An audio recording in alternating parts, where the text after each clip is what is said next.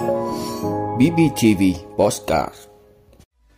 Thủ tướng yêu cầu Bộ Y tế kiểm điểm việc chậm trễ mua vaccine cho trẻ em. Phối hợp ngăn chặn, xử lý kịp thời các hoạt động buôn lậu, gian lận thương mại. Tông vào giải phân cách, hai người tử vong tại chỗ. Trợ lý Lee Jong-jin tạm thời nắm U23 Việt Nam. Yoon suk yeol từ nhà điều tra tới tân tổng thống Hàn Quốc.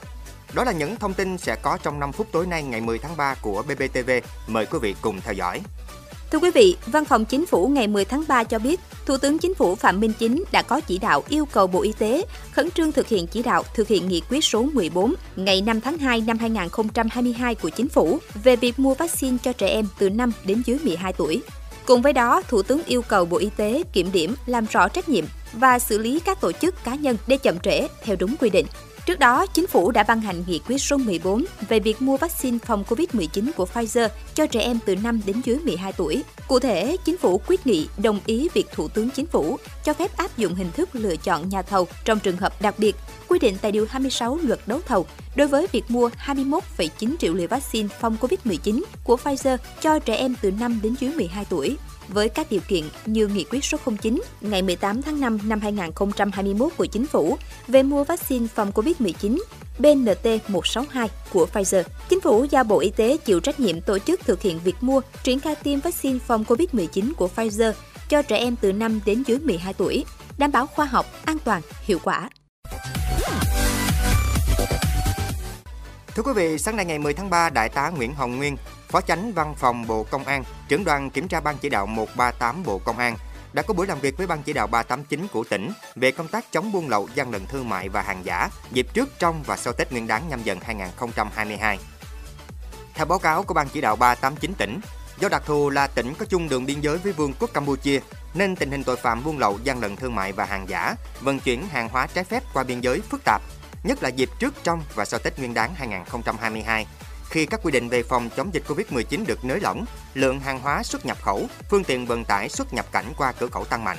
Ban chỉ đạo 389 của tỉnh đã tăng cường tuyên truyền, phổ biến pháp luật và buộc các tổ chức cá nhân sản xuất kinh doanh ký cam kết không buôn lậu, sản xuất, kinh doanh hàng giả và gian lận thương mại với 1.789 cơ sở. Cục Quản lý thị trường tỉnh tổ chức giám sát chặt chẽ hoạt động kinh doanh xăng dầu của 415 trên 415 cơ sở và 436 trên 750 cơ sở kinh doanh thuốc tân dược trên địa bàn toàn tỉnh Ban chỉ đạo 389 tỉnh cũng đã công khai đường dây nóng 0981 389 389 và 0961 389 389 để tiếp nhận thông tin của nhân dân tố giác hoạt động buôn lậu, gian lận thương mại, hàng hóa kém chất lượng, hoạt động tăng giá bất thường. Ngoài ra, còn tăng cường phối hợp tuyên truyền trên đài phát thanh truyền hình và báo Bình Phước, cổng thông tin điện tử Sở Thông tin và Truyền thông, Cục Hải quan, Công an tỉnh. Phát biểu tại buổi làm việc, Đại tá Nguyễn Hồng Nguyên, Phó Chánh Văn phòng Bộ Công an đề nghị Ban chỉ đạo 389 tỉnh Bình Phước ra soát lại những tồn tại hạn chế trong hoạt động thời gian qua của các sở ban ngành liên quan, thực hiện tốt quy chế phối hợp đã ký kết với địa phương có tuyến biên giới để tuyên truyền ngăn chặn xử lý tình hình hoạt động gian lận thương mại, sản xuất hàng giả, vận chuyển hàng cấm qua biên giới trái phép hiện nay.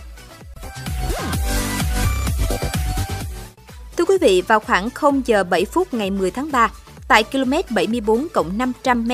trên quốc lộ 13 thuộc địa bàn ấp 2 xã Minh Hưng, huyện Chân Thành đã xảy ra vụ tai nạn giao thông nghiêm trọng, làm hai người tử vong tại chỗ. Cụ thể, vào thời điểm trên, xe mô tô biển số 93C1 32228 do anh Nguyễn Minh Hùng, sinh năm 2000, ngụ ấp 3A, xã Minh Hưng, điều khiển. Phía sau chở bạn gái tên là Hồ Thị Muội, sinh năm 1995, ngụ ấp 8A, xã Phong Thành Tây A, huyện Phước Long, tỉnh Bạc Liêu, lưu thông theo hướng từ huyện Chân Thành đi huyện Hớn Quảng. Do đi không đúng làn đường, chạy tốc độ nhanh, không làm chủ tay lái, để xe va chạm vào giải phân cách bê tông ở giữa đường, khiến hai người tử vong tại chỗ, xe mô tô văng vào lề đường. Qua tài liệu thu thập ban đầu, xác định nguyên nhân vụ tai nạn là do Nguyễn Minh Hùng đi không đúng làn đường, không làm chủ tốc độ và tay lái, tự gây ra tai nạn giao thông.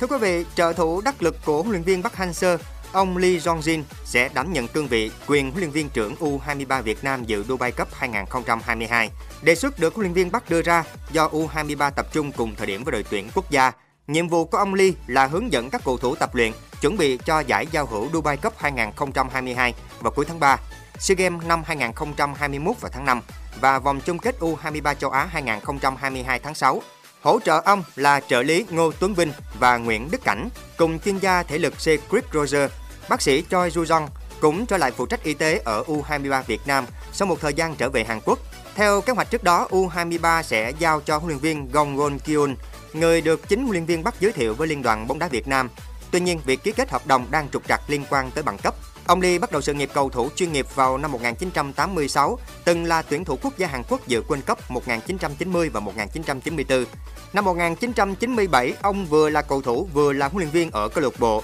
Anjan LG Chista và sau đó là FC Seoul. Năm 2015, ông dẫn dắt Daegu FC tranh tài ở K-League. Quý vị, từ một công tố viên chuyên điều tra về giới chính trị Hàn Quốc, ông Yoon suk yeol trở thành tân tổng thống trong cuộc bầu cử siết sao chưa từng thấy. Ông khẳng định sẽ coi đoàn kết quốc gia là ưu tiên hàng đầu, cũng như nỗ lực làm việc cùng các đảng đối lập để hàn gắn nền chính trị chia rẽ. Chúng ta giờ phải chung tay đoàn kết trong một dân tộc, một đất nước, ông nói.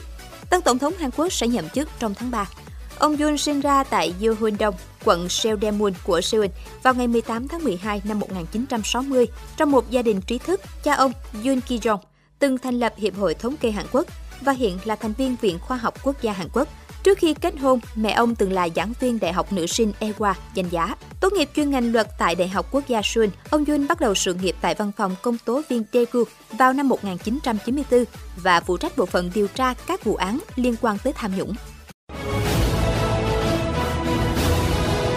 Vị đã luôn ủng hộ các chương trình của Đài Phát thanh truyền hình và báo Bình Phước. Nếu có nhu cầu đăng thông tin quảng cáo ra vặt, quý khách hàng vui lòng liên hệ phòng dịch vụ quảng cáo phát hành số điện thoại 02713 887065.